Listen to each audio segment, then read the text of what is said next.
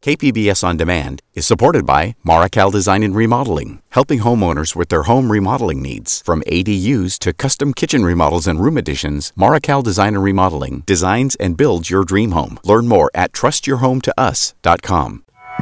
Overdose deaths are on the rise across the country and county. We also saw a really significant increase between 2020 and 21, something just above 16%.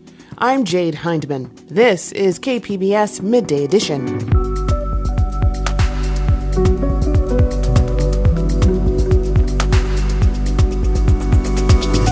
The story of a nurse helping patients 8,000 feet in the air. Starting and being able to institute the therapies right at the scene, that is huge.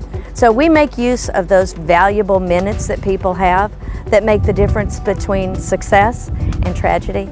Plus, uh, look at what's happening on the art scene for your weekend preview. That's ahead on Midday Edition.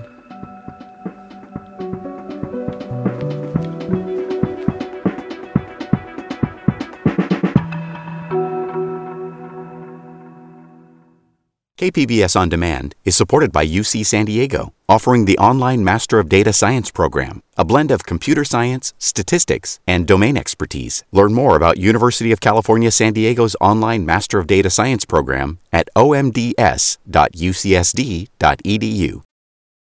Overdose deaths in the U.S. reached a grim new record, according to new figures released earlier this week. More than 107,000 people died from overdoses in 2021, an increasing majority of them opioid related.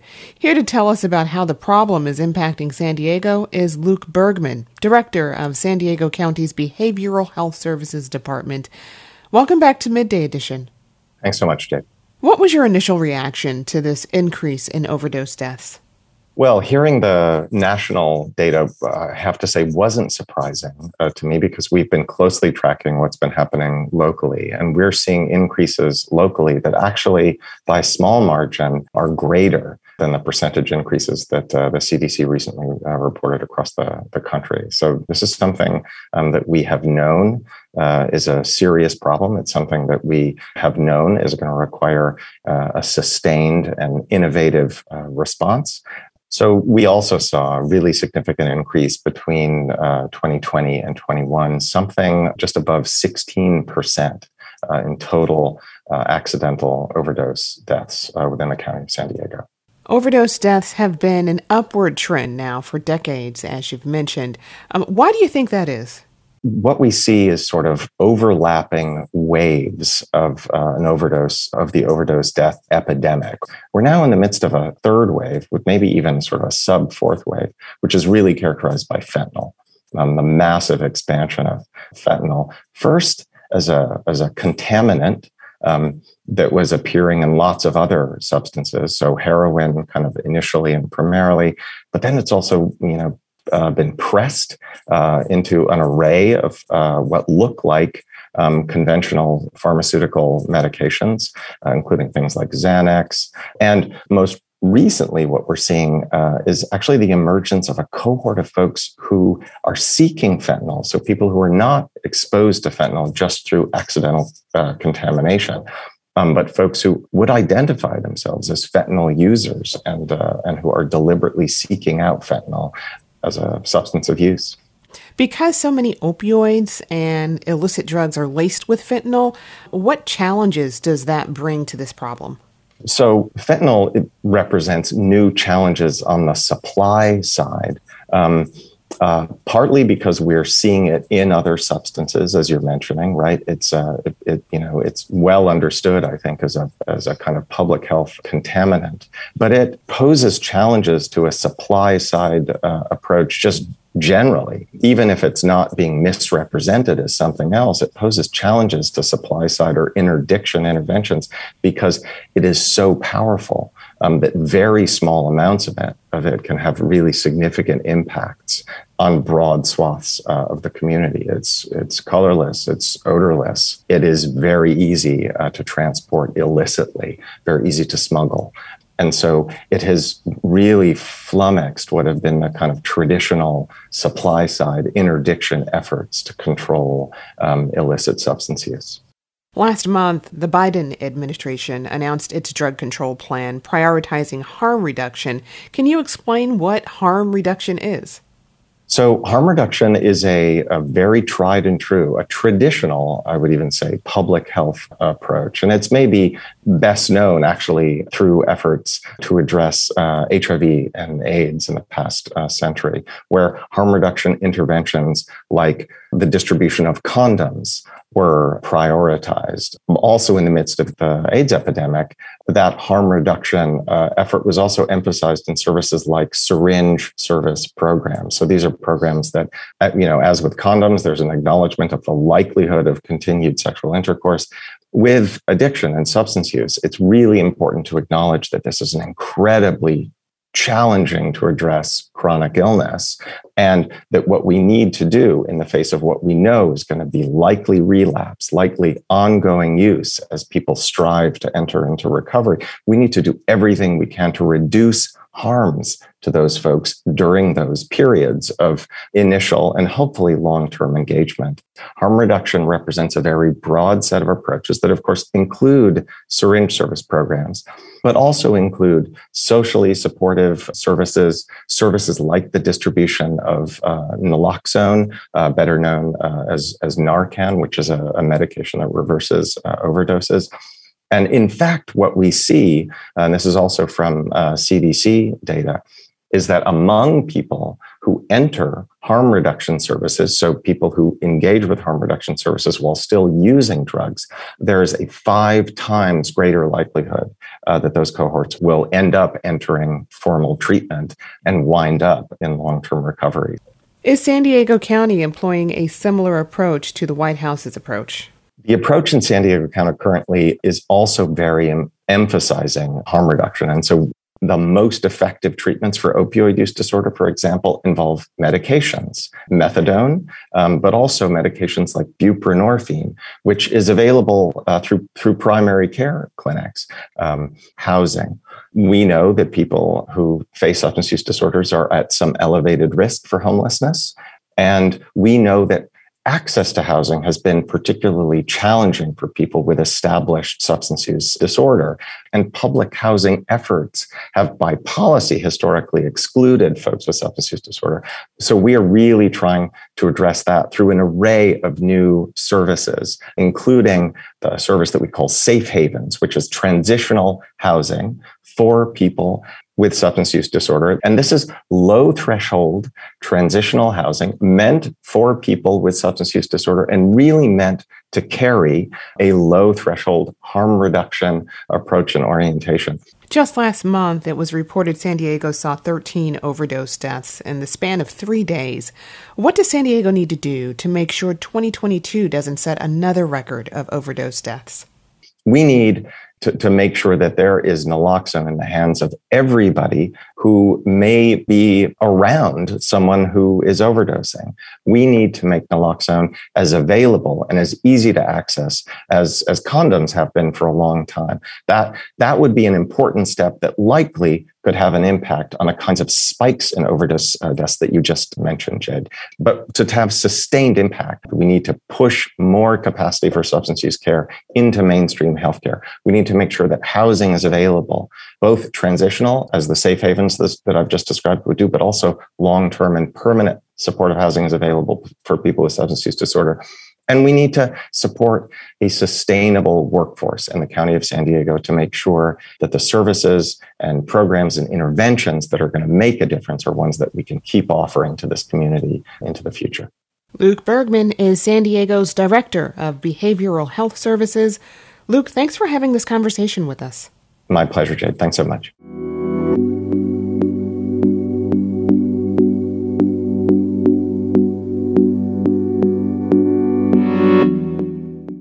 KPBS On Demand is supported by the Museum of Contemporary Art San Diego, offering visitors to the La Jolla campus special exhibitions, collection galleries, coastal vistas, seaside dining, and more. MCASD.org.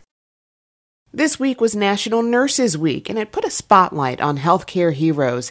KPBS reporter Matt Hoffman brings us the story of a nurse who works with patients 8,000 feet in the air. If you need us in anywhere in San Diego, we can respond. Meet Mercy Air flight nurse Kelly Foreman. Godmother is up here Colleagues call her the godmother of air medical services in San Diego. 24 hours a day, seven days a week. There's a resource that's just like this. And you wouldn't really know about us until it's your worst day of your life. For the last 27 years, she's been responding to emergencies all across Southern California in helicopters. We caught up with her at Mercy Air's Oceanside base. They have multiple locations in the county ready to respond at a moment's notice. The pagers go off, the tones drop, and it can be anything from a motor vehicle accident, it could be someone having a heart attack out in the East County, it could be a drowning on the beach. And we have to be prepared to take care of everything. These helicopters are sort of like flying ambulances, only they can do more. Each crew has a flight nurse and a paramedic or a physician on board. It's literally an intensive care unit in the air. This bag, we call it Bob, big orange bag. It's 34 pounds of emergency room right here and now. On board, crews carry a variety of medications and they're able to do transfusions mid flight. This is the life saving stuff that, you know, you just don't really appreciate that's there. And that's that we carry blood and we carry plasma.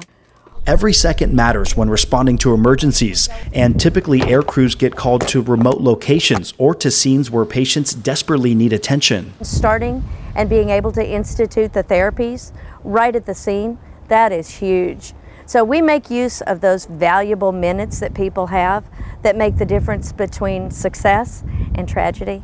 During her years as a flight nurse, Foreman has helped save thousands of lives. Some days are tougher than others, especially when she's the last person a patient sees. It's so easy by grabbing a hand and just reaching down and leaning down and saying, My name is Kelly, I'm going to be there for you. I am going to take you all the way to your next doctor. And sadly enough, sometimes I have walked all the way to the Lord, and that is a really tough place to be. But that's part of what we have to do. Sometimes people don't live, and you have to understand that it is it is the role of that person that is there with you to be that comfort and that strength when they don't have it and and I don't know what is on the other side, but I know that I am going to be with you till you take your very last breath and you will not be alone. All right, kids. Part of Foreman's job is also helping to train resident physicians from UC San Diego Health. She loves what she does, and now 61, Foreman doesn't have any plans to slow down. If I could go off of the passion in my heart, I would be here another 27 years. Foreman says to this day, she still gets the same adrenaline rush for every call. Matt Hoffman, KPBS News.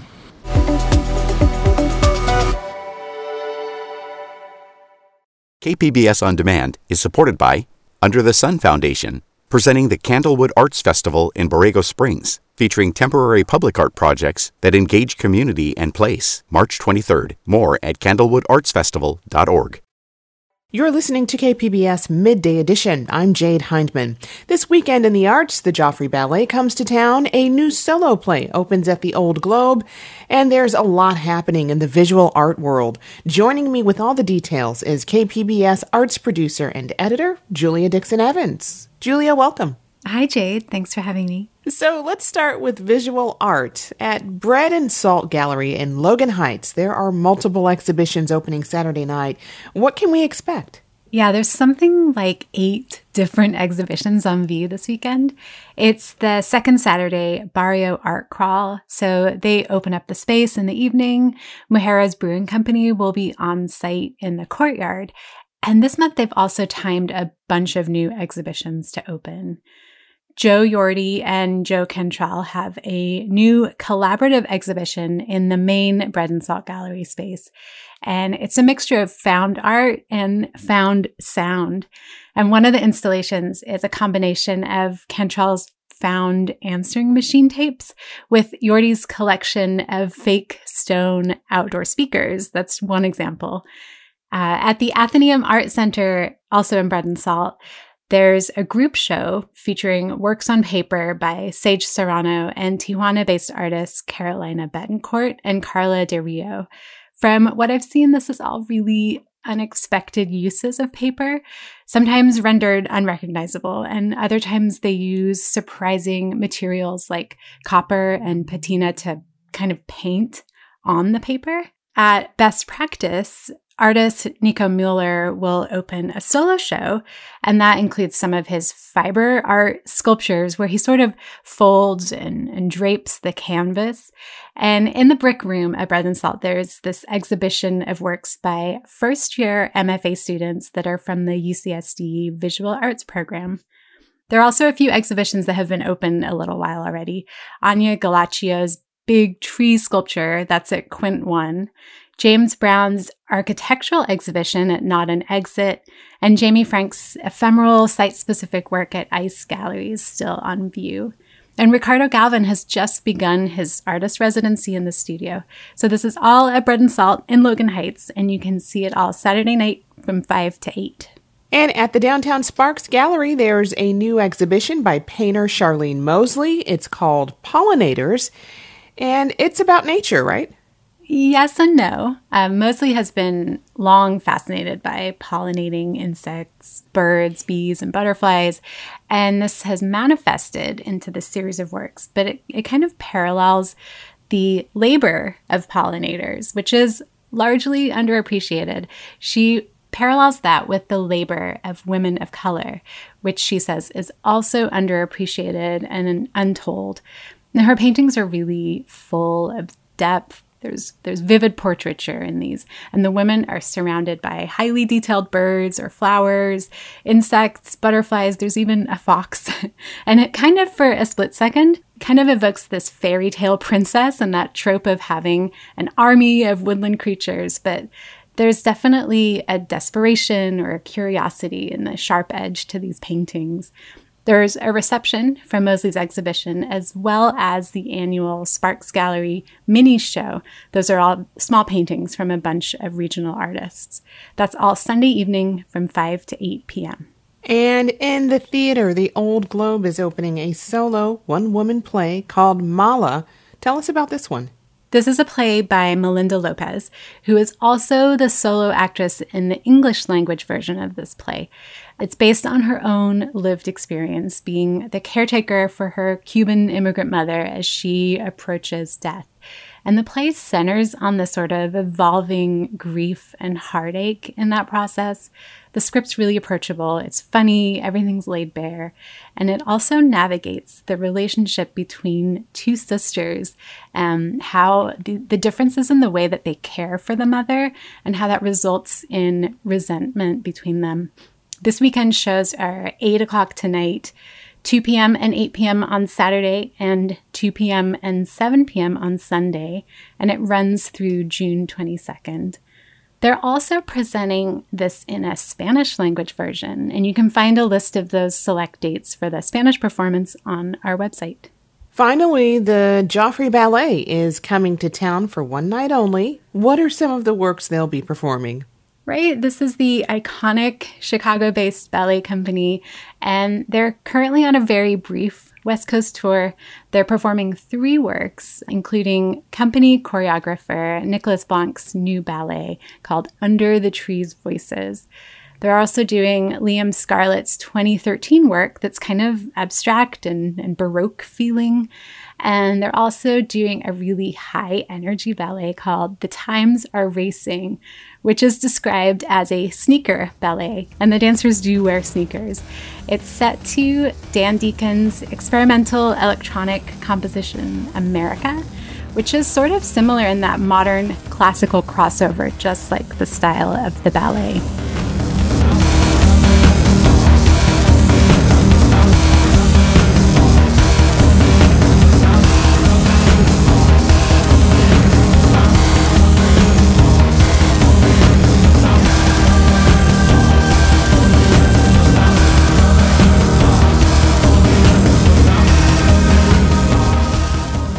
And the Joffrey Ballet performance is at the Civic Theater on Saturday at 8 o'clock. You can find details on these and more arts events or sign up for Julia's weekly KPBS Arts newsletter at kpbs.org slash arts. I've been speaking with KPBS Arts producer and editor Julia Dixon Evans. Thank you, Julia. Thank you, Jade. Have a good weekend.